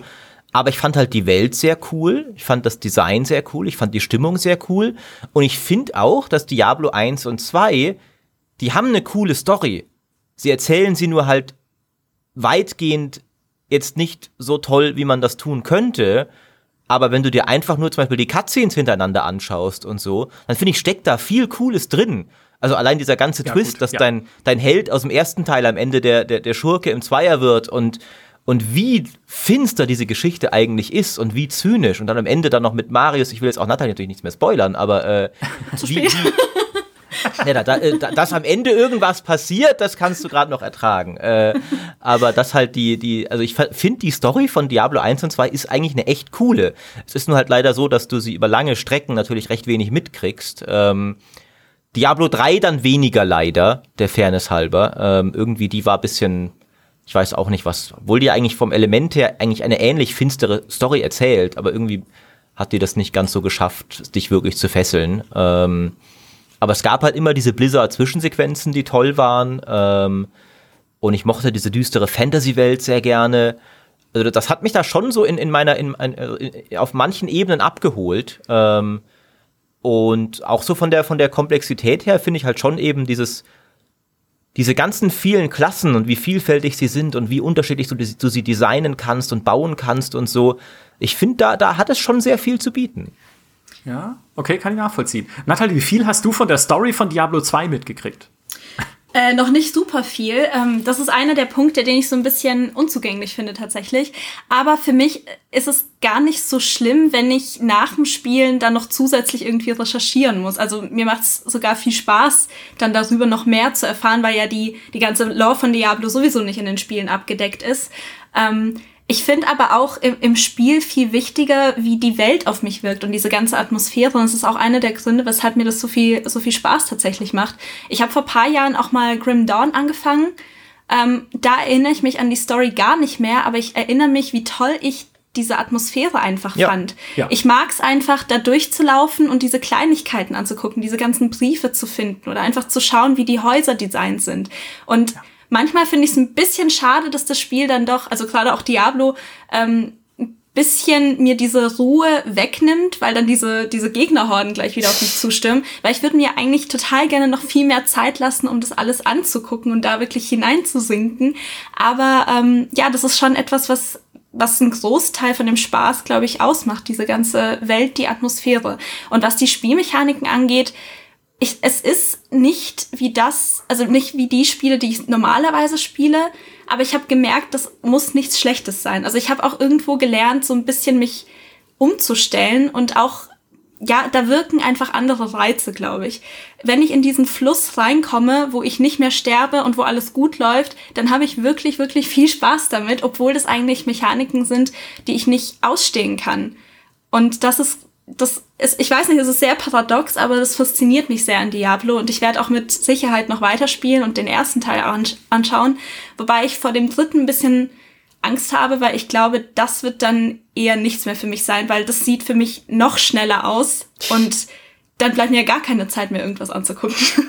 Das stimmt, das stimmt. Das ist aber, finde ich, ein interessanter Punkt des Hack and Slays. Ich kenne kaum ein anderes Genre, wo mit dem, wo vom ganzen Genre eine, eine sehr spezifische Art von Stimmung erwartet wird. Ja. Ähm, also viel mehr als zum Beispiel eine Ego-Shooter oder sowas, ist noch ein viel breiteres Genre. Ähm, vielleicht am ehesten auch Souls-Likes sind, glaube ich, gar nicht unähnlich, dass du auch so, dass die Leute wollen da so eine düstere, etwas undurchschaubare Welt, die ihre Story so bisschen nicht offensichtlich erzählt. Und Hack and Slay sind nicht unähnlich, finde ich. Ähm, dass die Leute eine, eine, eine, einen recht konkreten Vibe an düsterer Fantasy wollen. Mhm. Und also nicht nur, ich meine, Torchlight war ja auch erfolgreich, aber nie so erfolgreich wie manch anderes. Ähm, und wenn du sie dir alle anguckst, ne, Diablo 2, Path of Exile, Wolzen, Grim Dawn, äh, Last Epoch jetzt, auch die kleineren und so, die kann man nebeneinander stellen und sie sehen sich alle irgendwie recht ähnlich, weil die Spieler genauso diese Art von Stimmung und ich nehme mich da überhaupt nicht aus. Also das ist gar keine Kritik, so, ah, die Spieler wollen immer das Gleiche. Ich will immer das Gleiche, ja. äh, ich habe Torchlight gehasst deswegen, weil ich diesen Comic-Stil, das geht nicht. Äh, und dann kam Path of Exile. Ich so, ah, das hat genau, oh, jetzt habe ich hier solche Lore-Bücher, die mega obskur mir über fünf Akte erzählen, wie diese Welt untergegangen ist und absolut keinen Sinn ergeben, aber schön kryptisch klingen. Das ist der geile Scheiß, den ich hier will. Genau. So müssen Hack and Slays sich anfühlen. Ja, stimme ich vollkommen zu. Die Frage ist, warum? War es, war es so, weil, oder ist es so, weil Diablo in der Beziehung einfach stilbildend war? Ja. Oder, ja, das ist die eine Möglichkeit. Oder die andere ist, wenn Diablo ein anderes Setting gehabt hätte, wäre es dann gar nicht so erfolgreich gewesen und wir hätten gesagt, äh, ja, was ist das hier für lila Launeland mit Schwert draufhauen, ja? Das funktioniert für mich nicht. Also, das kann ich sein. Ich meine, wenn es ja. den, den Blizzard-Stil von davor gehabt hätte, ne, so Warcraft, äh, so Comic-Orks und, und so, ähm, kann schon sein, dass es dann nicht so erfolgt. Ich finde halt, es, es hatte so ein bisschen, es passt halt schon gut zusammen. Also dieses, zu so einer, einer düsteren Welt passt so dieses, der, ein, der einsame Held kämpft sich durch Horden von Monstern, ähm, die uns zu überwältigen drohen. Das passt halt so ein bisschen zusammen, finde ich. Und, ja. und gibt, gibt vielleicht dem Spiel auch bisschen was, weil, weil die, die Sache ist ja tatsächlich, dass Diablo eben letztlich darauf ausgelegt ist, dass es ja eine totale Machtfantasie ist, ne, in, in, der du komplett unaufhaltsam bist äh, und eigentlich die Gegner gar keine Rolle spielen, sondern nur dazu da sind, um plattgewalzt zu werden. Und ich kann mir vorstellen, dass wenn zumindest die Story dir bisschen suggeriert, dass, dass es hier um was geht und, und dass du schon in Gefahr bist, das gibt dem Ding eine gewisse Erdung verglichen wenn alles auch noch putzig comichaft wäre und du so bist so, ich bin unbesiegbar, die Welt ist auch irgendwie egal, weil alles hier comichaft happy ist und sowas, das hätte dann so eine Leichtigkeit, wo du nirgends irgendwie emotional Fuß fassen kannst. Ich weiß nicht, ich weiß ja? nicht, ob ich es gerade gut ausdrücke, was ich meine. Ich glaube schon, ja. Also ich, äh, ich glaube ich glaub auch. Und das ist die beste Erklärung dafür, warum ich einfach, also es ist ein anderes Genre jetzt natürlich auch ein bisschen, aber warum ich einfach mit einem Destiny nie klargekommen bin weil das soll ja, okay, auch natürlich diese ruinierte Welt äh, oder Erde darstellen. Aber natürlich erstens wissen wir ja, die Story von Destiny ergibt keinen Sinn. Noch hat sie noch nie, wird sie nie, für mich zumindest. Also jetzt mehr vielleicht inzwischen, aber äh, ich finde es ja immer noch furchtbar. Langsam kommt da was, aber es ist schon so ein bisschen so, ja, ihr, ihr habt auch irgendwie zehn Jahre gebraucht, um jetzt allmählich mal Ja, also. In eurer ne? Lore an den Punkt zu kommen. Ja, jetzt, jetzt kommt die Dunkelheit mal, aber diesmal wirklich, ne? Äh, ja, jetzt zu mhm. spät, Leute. Genau, und es ist mir zu hell. Weil das ist, äh, auch in dem Destiny ist halt, natürlich, du bist halt zum Teil Destiny 2, ne, auch in diesen Scharhöhlen da unterwegs, die halt düster sein sollen oder so. Aber dann läufst du halt auch immer mal wieder draußen rum auf diesem Planeten und äh, oder auch tatsächlich in diesen wüstenmäßigen Abschnitten und wo du dann auf die und ich kann also wie gesagt das klingt jetzt alles bestimmt total unnachvollziehbar oder so für alle von euch da draußen, die Destiny lieben, aber ich es stellt sich in mir keine wirkliche Verbindung her zu diesem Universum. Ja. Und zwar nicht nur, weil die Story so konfus ist und nicht, ich nicht weiß, wer jetzt eigentlich hier das wirklich Böse ist und was die, warum die Schar und dann die anderen Aliens und eigentlich sind die doch alle doof, aber alle auch irgendwie egal. Ja? Ähm, also nicht nur deswegen, sondern weil die ganze Stimmung, die dieses Spiel transportiert, mich nicht so mitreißt wie diese düsteren Stimmungen in Hack and Slays, obwohl ja beide im Endeffekt auch in Borderlands beispielsweise, ja, obwohl die alle ja trotzdem auf diesem Beute, auf dieser Beutesammelmechanik basieren. Auch in Borderlands, ich meine, ich mag Borderlands, ich finde es jetzt sind gut gemachte Spiele, Handsome Check, bester Bösewicht und so, haben wir ja alles schon hochwissenschaftlich festgelegt. Ja. Aber auch da, das ist mir nicht so, so gritty genug. Das ist mir nicht düster ja. genug. Ja, ähm, ich glaube, das ist auch ein Grund, warum Diablo 3 bei manchen eben nicht so gut ankam, weil es halt ein bisschen ja. weniger düster war. Aber ich fand deine Frage an Nathalie natürlich vorher sehr korrekt. Wie viel hast du von der Story mitgekriegt? Ähm, denn ich äh, werde immer noch gerne aufgezogen von Kollegin Geraldine, mit der ich mal Diablo 3 im Koop gespielt habe. Und äh, sie macht sich immer noch lustig darüber, wie sie irgendwann tatsächlich, glaube ich, in willfähriger Ignoranz äh, nicht mal die coolen Cutscenes wirklich aufgenommen hat. Also wie dann äh, Tyrael kämpft gegen Imperius. Ähm, so. Und was, was passiert war, ist, dass wir kurz davor diese legendäre Hose gefunden haben, die dich im Grunde ja furzen lässt. Also ähm, die halt dir ständig, wenn du im Nahkampf bist, dich Giftwolken ausstößen lässt. Und die hatte ich halt. Äh, und das war kurz davor.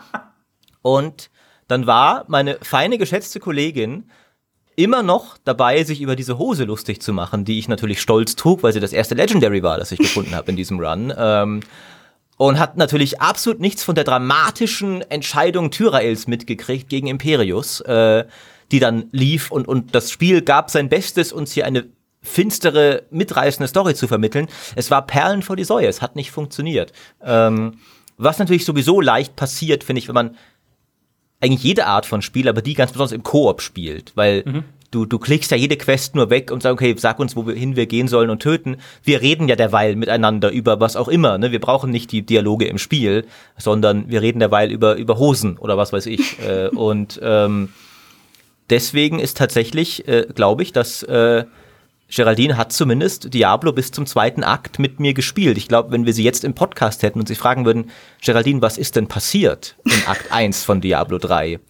Ich glaube nicht, dass sie uns viel sagen könnte. es aber auch nicht unbedingt muss, um mit dem Spiel als cooles Koop Metzel Hack and Slay Spaß gehabt zu haben. Da kann ich nur zustimmen, weil ich erinnere mich, wir haben ja vor paar Monaten als Team-Event äh, Diablo zweimal ges äh, gespielt im Stream mit Peter und Holger noch. Und ich habe nichts mitbekommen von dem Spiel, also rein gar nichts. Ich war die ganze Zeit nur damit beschäftigt, nicht zu sterben oder Peter zu heilen. Ähm, es war, also man bekommt weder von der Story noch von den Quests noch von der Welt überhaupt irgendwas mit. Aber das muss es gar nicht. Also es kann, es kann auch auf eine ganz andere Art Spaß machen, wenn man einfach nur diese Spielmechaniken verfolgt und mit Freunden einfach drauf losschnitzelt. Ja. ja.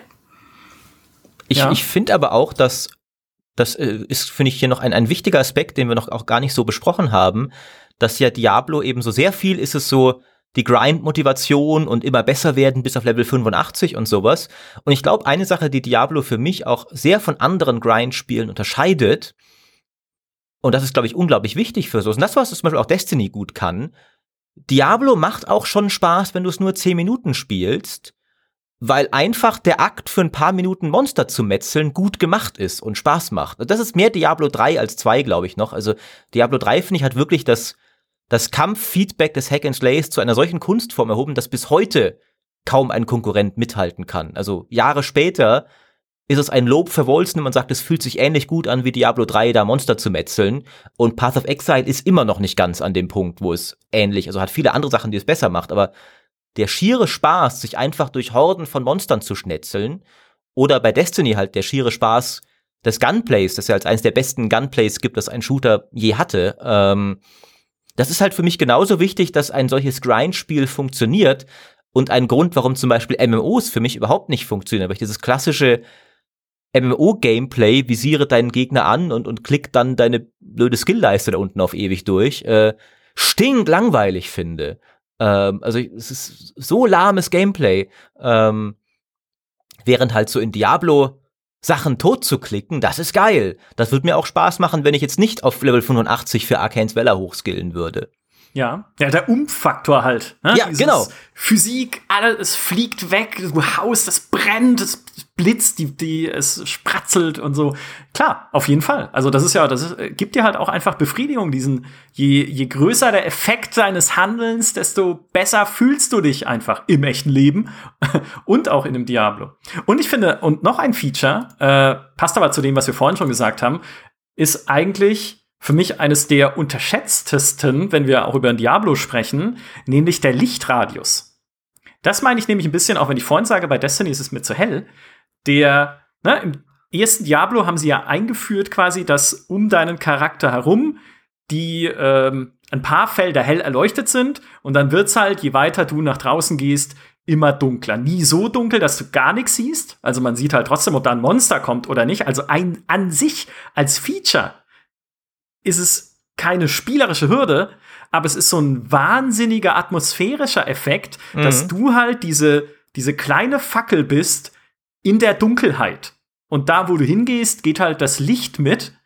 Und ich finde, das hat ja Blizzard auch gesagt, dass sie das bei Diablo 4 wieder verstärken wollen, weil es so, es ist eigentlich so simpel und so, man nimmt es irgendwann gar nicht mehr bewusst wahr. Es sei denn, du hast halt irgendwas, was den Lichtradius verkleinert, irgendwie ein Item, das ihn kleiner macht oder so, dann, oder vergrößert, dann fällt es dir natürlich auf, aber an sich ist es ja nichts, wo du die ganze Zeit denkst, ah, sieben Zentimeter Lichtradius, jetzt bin ich richtig gut. Aber es ist so ein wichtiger Baustein für diese Diablo-Atmosphäre und auch für dieses ständige Bedrohungsgefühl, was ja oft auch nur Fassade ist, weil das meiste, was da aus dem Schatten kommt, haust du halt locker weg. Und ja. trotzdem schafft es dieses Spiel, dir dieses Bedrohungsgefühl zu vermitteln mit solchen Sachen und natürlich mit der Musik und mit äh, den ganzen Leichen, die überall aufgespießt in der Gegend rumliegen, in den alten Diablos auch vor allem.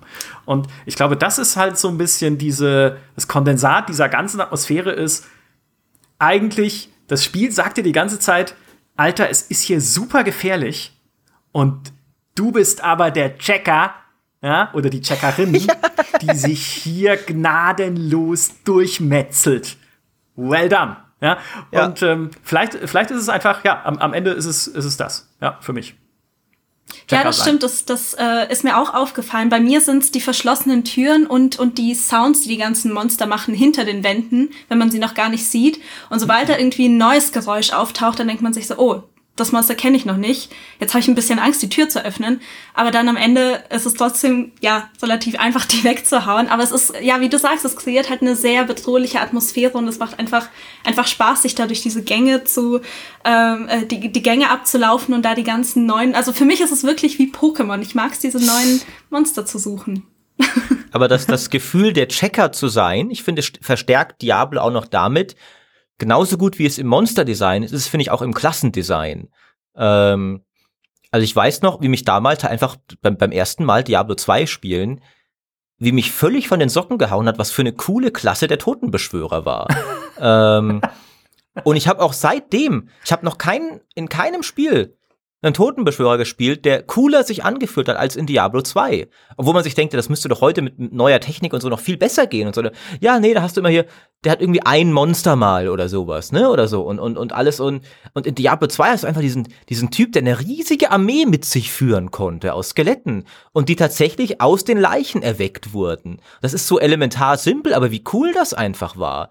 Und ich finde, das, mhm. das kann Diablo das, das finde ich war auch Diablo 3 war da auch sehr gut. Also, dass du wirklich Klassen hast, wo du denkst, oh ja, die Klasse finde ich cool zu spielen, das will ich gerne sein. Zum Beispiel auch die, die Dämonenjägerin, finde ich, ist so eine coole Klasse, so ein komischer Armbrust-Ninja, äh, mit, mit, mit Gerätschaften und Schattenfähigkeiten und so. Wie cool ist das denn? Ähm, und da ist halt auch, wenn ich dann stattdessen irgendwie in, in Path of Exile oder sowas, ja, Waldläuferin kannst du sein. Ähm, oder guck mal hier, der Templer, der irgendwie so eine komische Toga anhat und keine Hosen tragen kann, weil solche Transmogs kosten bei uns Geld. Ähm, also Path of Exile setzt ja auch auf ein anderes Ding, dass die Klassen bewusst bisschen weniger Identität haben, weil du halt spielmechanisch sehr viel freier ausbauen kannst. Aber ich finde, das hat viel Wert, so was, was Tiefgang angeht und so. Aber ich finde, es spricht auch viel dafür, so Klassen zu haben, die wirklich eine richtig cool geschärfte eigene Identität haben ähm, und dir damit im, im Gedächtnis bleiben.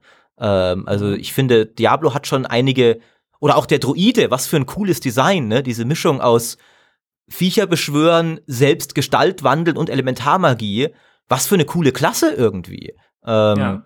und, und wie sie auch dann die Fantasien, die diese Klassen grundsätzlich erfüllen sollen, so auf den Punkt bringen in Diablo, finde ich. Also du fühlst dich nirgends mehr wie ein Totenbeschwörer als mit dem Totenbeschwörer von Diablo 2. Ähm, und, und das finde ich kann Diablo halt einfach unglaublich gut, dass du und ich glaube, es geht sehr vielen Spielern so, dass wenn sie zurückdenken so und auch in irgendeinem Rollenspiel, wenn sie da eine Klasse spielen, dass sie das zumindest unterbewusst damit vergleichen, okay, hier bin ich ein Paladin. Ist das so cool, wie mein Paladin in Diablo 2 war? Ich glaube, das ist da schon eine, eine Messlatte für Spieler unserer Generation immer noch. Das ist lustig, dass du das ansprichst, weil meine Klassenwahl bereue ich tatsächlich ein bisschen. Ich habe mich ganz klassisch für die Zauberin entschieden, wie in den meisten Rollenspielen, weil ich davon ausgegangen bin, dass Totenbeschwörer eben nur ein Skelett beschwören kann oder so und dass der Druide super langweilig ist, wie immer. Ähm, und dann habe ich mir danach Videos angeschaut und gesehen, was sie eigentlich können. Und yep dann war ich so, verdammt, aber ich fange jetzt nicht nochmal an und mache nochmal alles mit einem anderen Charakter. jetzt, genau, ja. aber, aber, aber ist genau richtig, ne? weil man diese Klassen aus moderneren Spielen uncooler ja. gewohnt ist. Ja. Äh, also ich weiß noch, wie ich halt, ich habe in, in Guild Wars 2 zum Beispiel war ich auch Nekromant. Und ich war so enttäuscht, wie, also, wie, wie wenig ich irgendwie halt, ich, klar, ist ja auch ein MMO, da kann ja nicht jeder Spieler mit irgendwie einer Armee von 20 Viechern rumlaufen. ähm, ich habe auch Guild Wars 2 nicht lang gespielt, also entschuldigen mich bei allen, die jetzt irgendwie dann in die Kommentare schreiben, auf Level 70 ist der Nekromant dann super. Das kann durchaus sein, das will ich hier gar nicht sagen, aber es ist eher allgemein gesprochen. Also in, in wenigen Spielen hatte ich halt so diese, und selbst nicht mal dann in, Diab in, Diablo 3, traurigerweise. Selbst Diablo 3 hat der Nekromanten, der war schon auch noch cool, aber viel weniger cool als in Diablo 2. Allein schon, weil er nicht mehr aus Leichen beschworen hat und dieses, die Leichen stattdessen nachher eingeführt wurden, dass jede, jedes Monster irgendwie den gleichen Fleischsack am Boden hat liegen lassen, um irgendwie diese Mechanik rüberzubringen, was halt so, weil, weil sie natürlich, das war ein DLC, sie hatten nicht von Anfang an eingebaut, dass Leichen liegen bleiben. Ähm, aber genau, was Natalie sagt, ne? Und auch, auch Droiden in, in welchen Spielen sind Druiden denn jemals wirklich cool gewesen? Ja. Ähm, also in, in Dungeons Dragons waren sie archetypisch sehr overpowered. Ähm, es gibt einen, einen, einen schönen Online-Webcomic, den ich gerne lese, Order of the Stick, äh, der auch so auf alten D&D-Regeln basiert und da kämpfen sie mal gegen einen Druiden und als die Hauptfigur, eine der Hauptfiguren ist eine Schurkin, die ihn mit dem Pfeil und Bogen angreift und er erwidert nur, ah, dummes Mädchen, ich bin ein Druide, ich habe einzelne Fähigkeiten, die mächtiger sind als deine ganze Klasse. ähm, in in D&D sind sie stark, aber ich fand sie auch da nie so cool. Also in Baldur's Gate zum Beispiel, weil Druide finde ich nie eine spannende Klasse irgendwie. Äh, aber in Diablo ist der mega, mega gut. Ja, aber weil das, das ist halt auch so ein bisschen vielleicht diese Blizzard-Philosophie. Wenn du was machst, dann mach es drüber. Ja?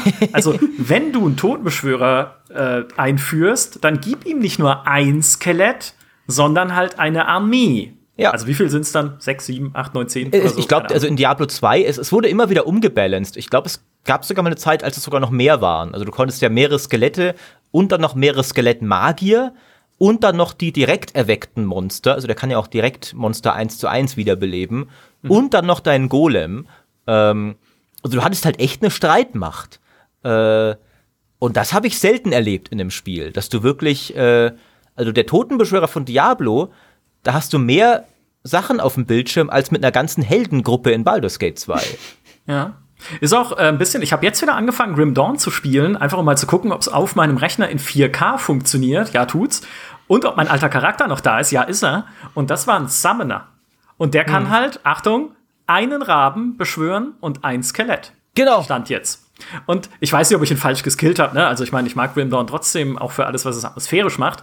Aber es, es ist unbefriedigend ja. irgendwie. Und das ist nochmal dieses Blizzard-Credo, ist ja, man sieht es ja auch beispielsweise beim Design von Warcraft, ne, wenn du einen Soldaten designst, dann bau ihn halt nicht mit einer normalen Ritterrüstung, sondern gib ihm halt Schulterpolster, die vier Meter hoch sind, ja. Und dann hast du was, was Eindruck schindet irgendwie. Und so ein bisschen haben sie, habe ich zumindest das Gefühl, auch ihr Klassendesign angelegt, wobei es ihnen auch nicht unbedingt bei jeder Klasse so richtig gelungen ist. Auch in dem Diablo 2 nicht, finde ich. Also zum Beispiel die Zauberin, vielleicht auch technisch bedingt, macht mir einfach nicht, nicht genug Wumms-Feuerwerk. Mhm. Ja, das ist bei Diablo 3 dann ein bisschen besser. Da hast du halt auch einfach mehr Möglichkeiten mit Physikeffekten und sowas zu machen, klar. Aber das war mir dann nicht drüber genug. Ja. Auch der Paladin. Der Paladin kann halt dann mit Fanatismus und irgendwie Hass äh, und Eifer halt irgendwie super schnell zuhauen oder sowas und seine Auren machen. Aber auch da, also ist nicht bei jeder gleich gut, aber im Totenschwörer würde ich dir halt voll recht geben, ja, dass wenn du es machst, dann mach es halt, mach es eindrucksvoll. Ja. Das haben sie da geschafft. Ich meine, das, das, man muss ja der Fairness, das war mal das Credo von Blizzard. Äh, ja, vielleicht ist es das auf dem Papier auch immer noch. Ähm, aber ich meine, ich sag mal, Warcraft 3 Reforged ist niemand mit dem Credo angegangen. Wenn du es machst, dann mach es drüber. Ja. Ne? Wenn, wenn du einen Remaster machst, dann drüber. Sie wollten ähm, ja, ja, sie haben es halt nicht, sie haben es nicht gedurft oder gekonnt. Ja, genau, aber äh, aber damals auf jeden Fall. Und klar, es gibt, äh, ich, ich war mir immer nicht sicher, ob das nicht auch zum Teil einfach nur meinem Geschmack entspricht. Ich finde zum Beispiel den Barbar auch relativ langweilig, ne? Aber, aber andererseits, all diese Klassen haben in, in ich glaube, die Zauberin wirklich am wenigsten. Äh, also Natalie hatte auch echt Pech gehabt. Ähm, aber, aber ich meine, der Barbar zum Beispiel von Diablo, seitdem muss jedes Hack and Slay einen Wirbelwind-Charakter haben. ja, das stimmt. Wirklich jedes einzelne. Ähm, und der, der Paladin wurde, glaube ich, weniger kopiert, aber der Hammerdin ist auch was absolut Ikonisches. Ähm, was, äh, also sie, sie haben es da wirklich schon geschafft, die, diesen Klassen Sachen zu geben, die einfach 100% der Maßstab bis heute sind. Ne? Fühlt sich der Wirbelwind-Barbar in, in jedem Spiel, ne? Path of Exile, in, in äh, ich weiß nicht, ob Grim Dawn einen Wirbelwind hat, ich glaube auch. Äh, mhm. Last Epoch hat ihn auf jeden Fall und Wolsten, glaube ich, auch. Und denkst immer, ist, ist das so cool, wie mein Wirbelwind-Barbar in Diablo war? Und, und recht oft ist die Antwort, nee, eigentlich nicht. Eigentlich hatte mein Wirbelwind-Barbar sogar noch mehr Spaß. Ja. Ähm, Aber da das können sie mal, halt gut. Da siehst du doch mal, wie dieses Genre feststeckt. ja. ja. Wir, können, wir können kein anderes Setting machen, weil diese Düsternis halt einfach dazu passt. Wir können es ja nicht mal ehrlich gesagt, damit diese, diese Atmosphäre funktioniert, du kannst es ja nicht mal dreidimensional machen oder beziehungsweise aus der Ego-Perspektive darstellen, so wie in Hellgate London, weil dieses Bedrohungsgefühl tatsächlich am besten funktioniert aus der Draufsicht, auch wegen dieser Lichtradius-Geschichte und so. Es ist halt einfach besser umgesetzt, wenn du von oben auf dieses Hack'n'Slay drauf schaust. Also das kannst du auch nicht ändern und du kannst das Klassendesign nicht ändern, weil das auch mit dem Setting so eng verknüpft ist und du dann automatisch, wenn du dich dort in die Tropen, also in die Stereotypen begibst, ja, bei den Fähigkeiten, du automatisch wieder mit Diablo äh, verglichen mhm. wirst. Es kann doch nicht, es geht nicht voran. Vielleicht kann ja ein The Ascent das dann irgendwie anders machen. Das ist ja dieses Cyberpunk, äh, Hack and Slay, Top-Down, äh, Action-RPG ähnliche Spiel, was super gut ausschaut. Ist noch nicht erschienen. Also mal schauen, ob die dann vielleicht da aus dieser Zwickmühle rauskommen. Weil Cyberpunk ist ein Setting, das zumindest auch kein so ein strahlendes ist, sondern ja auch ein sehr kaputtes. Ja. Vielleicht kann das ähnlich funktionieren wie diese kaputte Fantasy in einem Diablo. Jetzt machen wir noch ein bisschen Marktforschung. Nathalie, wie müsste denn ein Hack and Slay sich ändern, Strich aussehen, damit äh, ein Spieler wie du, eine Spielerin wie du nicht fünfmal abprallt, bevor sie endlich sagt, ah ja, jetzt, jetzt allmählich macht's mir doch Spaß. Also ein Cyberpunk-Setting ähm, ist nicht die Lösung, würde ich sagen. Also das würde mich zum Beispiel gar nicht ansprechen, weil ich mir von einem Cyberpunk-Setting was komplett anderes erhoffe. Da brauche ich diese Story, da brauche ich diese äh, narrativen Auseinandersetzungen mit der Thematik. Ähm, das kann mir ein Hackenslay auf keinen Fall bieten. Ich, ich weiß gar nicht, ob sich das Genre an sich so sehr ändern müsste. Ich glaube, ich bin jetzt einmal über meinen Schatten gesprungen und ich bin jetzt auch viel positiver eingestellt, was die ganze. Ich habe auch die ganzen Hacken Slays, die ich davor ignoriert habe, jetzt brav auf meine Steam-Wunschliste gesetzt. Sehr gut. Ähm, es ist, ja, es ist, glaube ich, eher so eine, so eine persönliche Sache und man muss sich einmal durchbeißen, und dann wird man Freunde mit dem Genre. Ich glaube nicht, dass sich das großartig ändern muss. Es ist ja man nach wie vor erfolgreich. Das so stimmt. Ja, ja, witzigerweise, aber man muss schon sagen, allzu viele gute gibt es jetzt schon eine Weile nicht mehr. Ja, ähm, es ist, ich wollte ja. gerade sagen, es ist verzweifelt erfolgreich, ja. weil sich alle auf das bisschen stürzen, was es dann wieder gibt, auch wenn es nicht gut ist, sie Wolzen. Ja? ja also man mein, ist ja froh, dass man was kriegt. Ja, also man muss natürlich sagen, Path of Exile ist einfach objektiv sehr erfolgreich. Auch nicht nur irgendwie in einer Nische, das ist einfach erfolgreich. Das äh, inzwischen toppt das eigentlich ständig auch irgendwie weltweit Reddit, wenn eine neue Path of Exile Erweiterung rauskommt und auf Steam hat es auch sehr gute Zahlen und so. Mhm. Ähm, ist halt, was ich aber auch interessant finde, weil Path of Exile wirklich eigentlich von allem, was es macht, sollte es das Nischenspiel sein. Ähm, ich glaube, es ist deswegen so erfolgreich, weil Blizzard den Mainstream irgendwie aufgegeben hat. Ich meine, Path of Exile wäre, glaube ich, das Nischenspiel, wenn halt Diablo 4 inzwischen mal draußen wäre. Aber weil Blizzard halt jahrelang gar nichts gemacht hat, haben sie der Nische erlaubt, den Mainstream zu erobern, was ja auch mal irgendwie cool ist. Aber was hat man sonst? Also wie Micha sagt, ja. ne, Wolzen war nicht so toll, ähm, Torchlight war auch nicht so toll jetzt. Ähm, ich persönlich mag auch Grim Dawn nicht wirklich. Äh, da mache ich mich immer unbeliebt bei Genre-Fans, wenn ich das sage. Aber ich finde einfach, das hat einfach ein beschissenes Kampfgefühl, also richtig schlecht. Und und auch das Klassendesign. Also ich, wie du ja vorher sagtest, nämlich da den Beschwörer spielt, denke ich mir, das ist ja erbärmlich, was ich hier machen kann. ähm, und ich mag auch das, das Titan Quest Charaktersystem tatsächlich nicht wirklich, wo man irgendwie Punkte reinbuttert, um passiv die Klasse aufzuleveln und dann in jeden Skill nochmal 20 Punkte. Und dafür hat der Charakter aber nur 10 Skills oder so. Ja, das eher, äh, genau. Ja, ich finde, wenige Skills hast. Ja, genau, wenige Skills, in die man dafür haufenweise Punkte reinstecken soll. Ich finde das mega unmotivierend. Ähm, ein Geheimtipp an der Stelle von mir ist Last Epoch tatsächlich. Äh, das ist leider grafisch nicht so geil. Also ich sag mal, besser als Diablo 2, aber halt weil in 3D, aber jetzt auch nicht so viel. Ähm, aber das macht wenigstens spielerisch coole Sachen, weil da hat jeder Skill seinen eigenen Skilltree. Ähm, und du hast halt dann 20 verschiedene Skill-Verbesserungen, die du nur deinem Feuerball geben kannst. Und dann machst du halt Sachen wie schieße drei Feuerbälle, machen mehr Flächenschaden, machen jetzt Schattenschaden statt Feuer und wenn du Gegner triffst, kommt noch was und so weiter und so fort. Das halt für jeden Skill. Ähm, das finde ich mega cool. Das gibt mir gerade so ein bisschen das, was ich will von diesem Genre. Aber allgemein es steht wirklich eigentlich nicht gut um das Genre.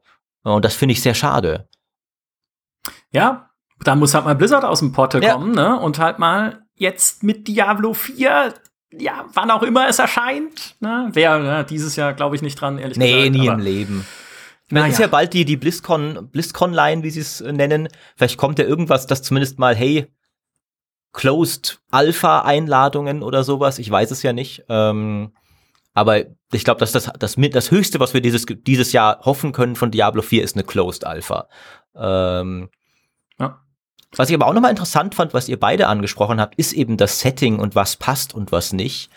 Ich finde eben interessant, dass halt auch wirklich sehr viele Settings, die passen einfach nicht zu der Spielmechanik. Ja. Was die Leute nicht davon abhält, ist immer wieder zu versuchen. Äh, und es sind auch nicht nur Hack and Slays im, im, im Top-Down sind, aber zum Beispiel Avengers mit einer Diablo-Loot-Spirale ist halt der letzte Schwachsinn, weil, weil Hulk rüstet doch nicht alle zwei Minuten neue Items aus. Der einzige Held, zu dem das einigermaßen passt, wäre Iron Man, aber selbst der knöpft ja nicht gefallenen Gangstern neue Rüstungsteile für seine Panzerung ab. ähm, und, und genauso finde ich zum Beispiel auch ein, ein The Division ist doch Schwachsinn in einem Echtwelt-Szenario, weil da sollte ein Kopfschuss halt töten und nicht irgendwie sagen, ja, nee, du hattest aber leider nur eine Waffe mit 10 DPS, deswegen brauchst du drei Kopfschüsse für einen normalen Straßengangster.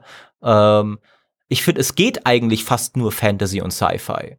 Ja. Weil Oder nur da kannst du eben ja genau, ja, wo das da ja, findest du dann eine, eine Basecap, die einen höheren Rüstungswert hat.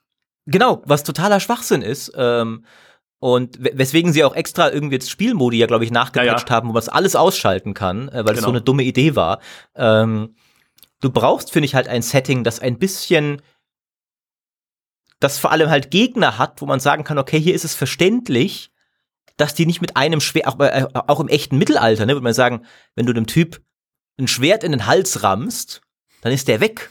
Da ist es egal, ob das jetzt das Schwert 10 oder 20 DPS hat. Ähm, aber Fantasy und Sci-Fi, deswegen finde Destiny funktioniert auf der Ebene halt schon. Hab andere Probleme damit, aber das, man denkt sich zumindest nicht, oh, die Loot-Spirale ist hier komplett fehl am Platze. Ähm, und auch Borderlands ist halt so ein abgedrehtes Setting, wo das wieder passt. Ähm, aber viele Settings gehen halt auch schlichtweg gar nicht, finde ich, mit Hack and Slay. Ja.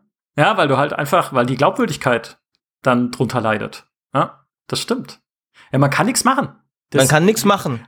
Wie gesagt, das, es steckt, das Genre steckt fest. Nathalie, wir kommen da nicht raus. Also, ich komme erst rein. Du ja, ja, ja, das stimmt. Für dich, dir kann es ja egal sein. Du kannst jetzt immer noch erstmal Diablo 2 durchspielen, dann Diablo 1 genau. und so, bis du an den Punkt kommst, wo du mal was Neues im Genre brauchst. Ähm, würdest du dich ein bisschen verarscht fühlen, wenn, wenn jetzt du Diablo 2 gerade durchspielst und dann auf der BlizzConline jetzt in eineinhalb Wochen kündigt Blizzard dann das Remake an? Dass alle Probleme mit Bedienung und sowas, die dich jetzt stören, komplett ausmerzt? Dann spiele ich vielleicht noch den Totenbeschwörer. Dann das finde ich, das ist die bestmögliche Antwort. ähm, das, das, das, ist ja die eine Sache, ne, die man, auf die man vielleicht noch hoffen kann, dass dieses Remake jetzt kommt. Ähm, man will nicht drauf hoffen, weil Blizzard hat wirklich eigentlich gewiesen, dass sie gar keinen Respekt vor ihren alten Spielen mehr haben. Ähm, aber es sollen ja angeblich die Macher von dem Tony Hawk Remake dran sein, die das ja echt gut gemacht haben. Ja. Deswegen bin ich gerade sehr unsicher, ob ich mich drauf freuen soll oder nicht. Ich tue es aktuell eher nicht aus Selbstschutz, ich würde aber gern.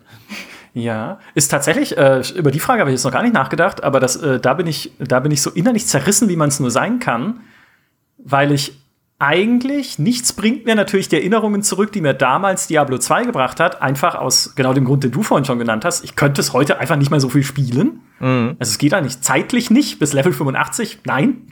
also kann ich so gar nicht mehr erleben. Und aber was gibt's mir denn dann? Ja, also es wird sicherlich nicht von der ganzen Spielmechanik her so komplett anders sein als Diablo 2 dass ich sagen kann, es ist zum Beispiel ein besseres Kampfgefühl als Diablo 3. Hm.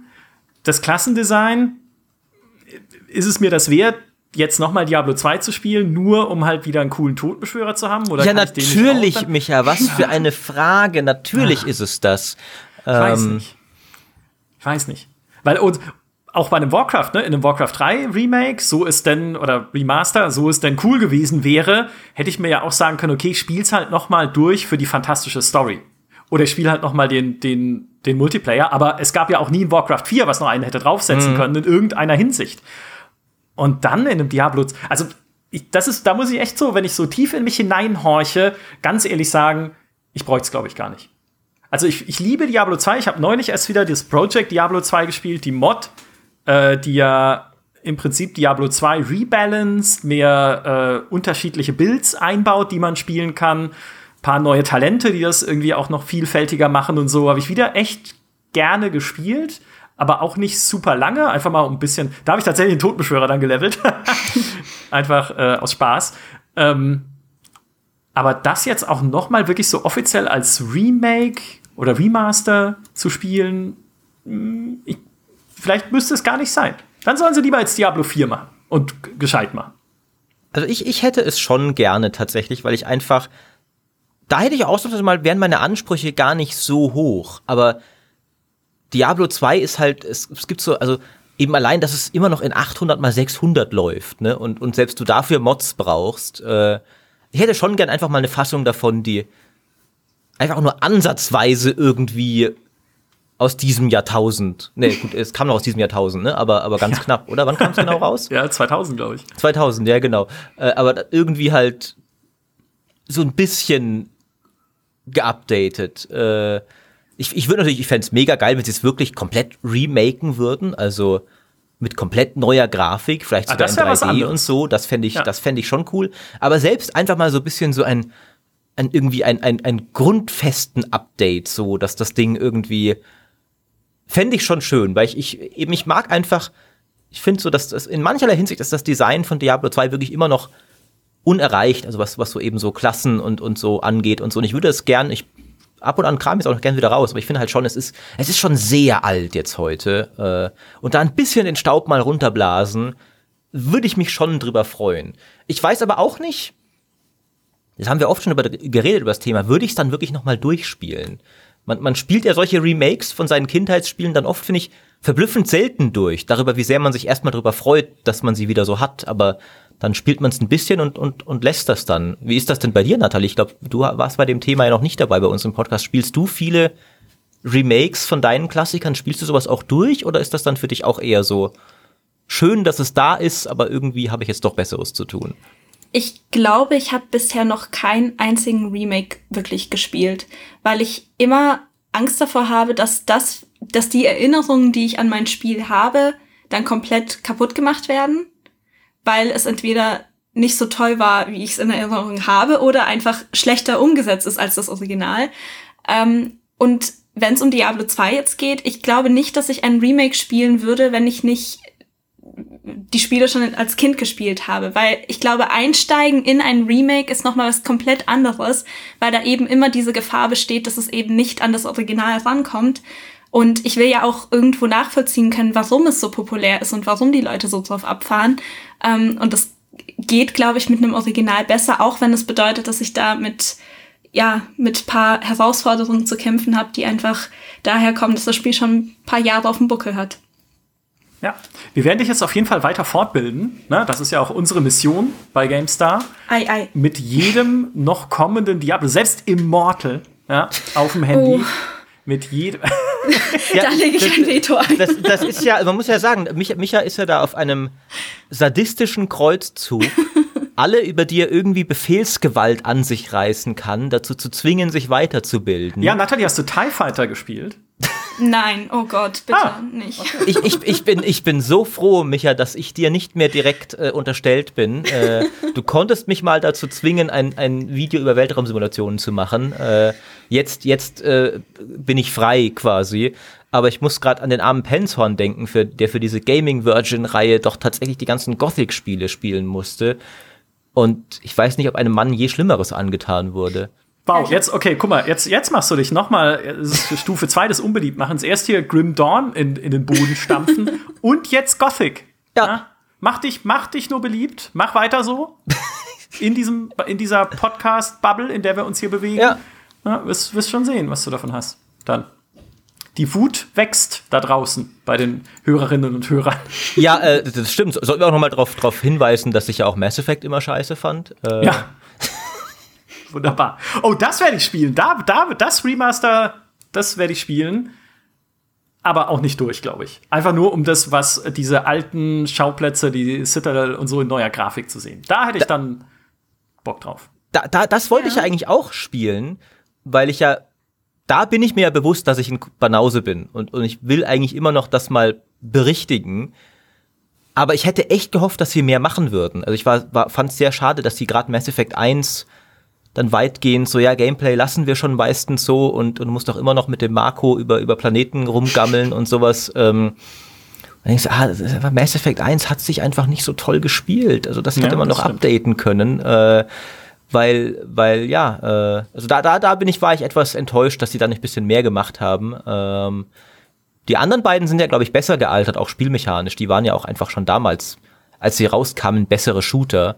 Ähm, aber Mass Effect 1 hatte ja gameplaymäßig einige Schwächen, wo ich gehofft hätte, da hätten sie ein bisschen mehr dran gemacht.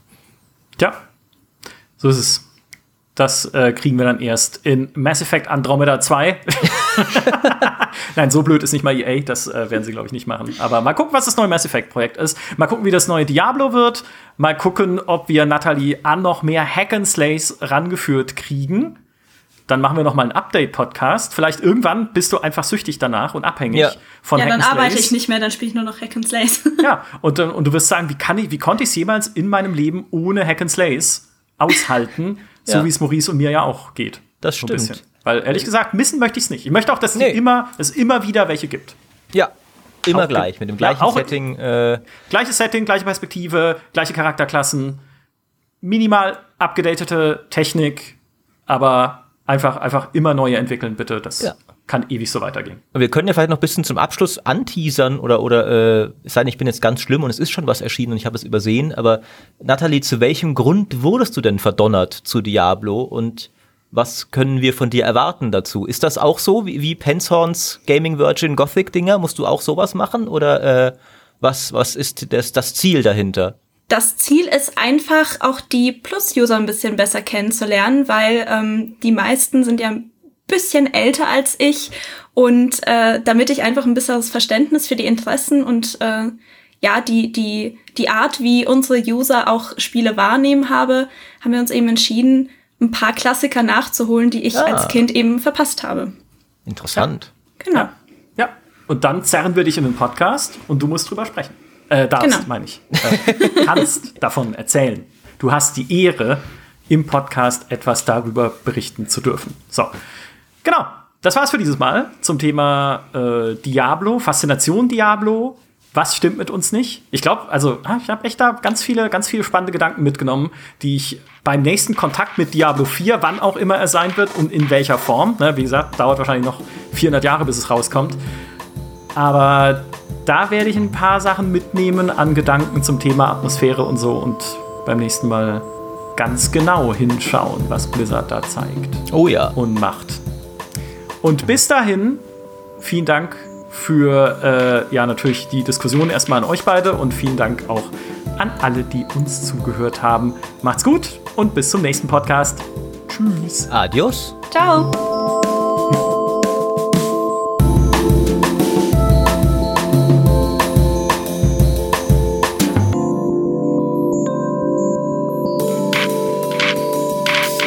Fang es, vielleicht hat es Loot.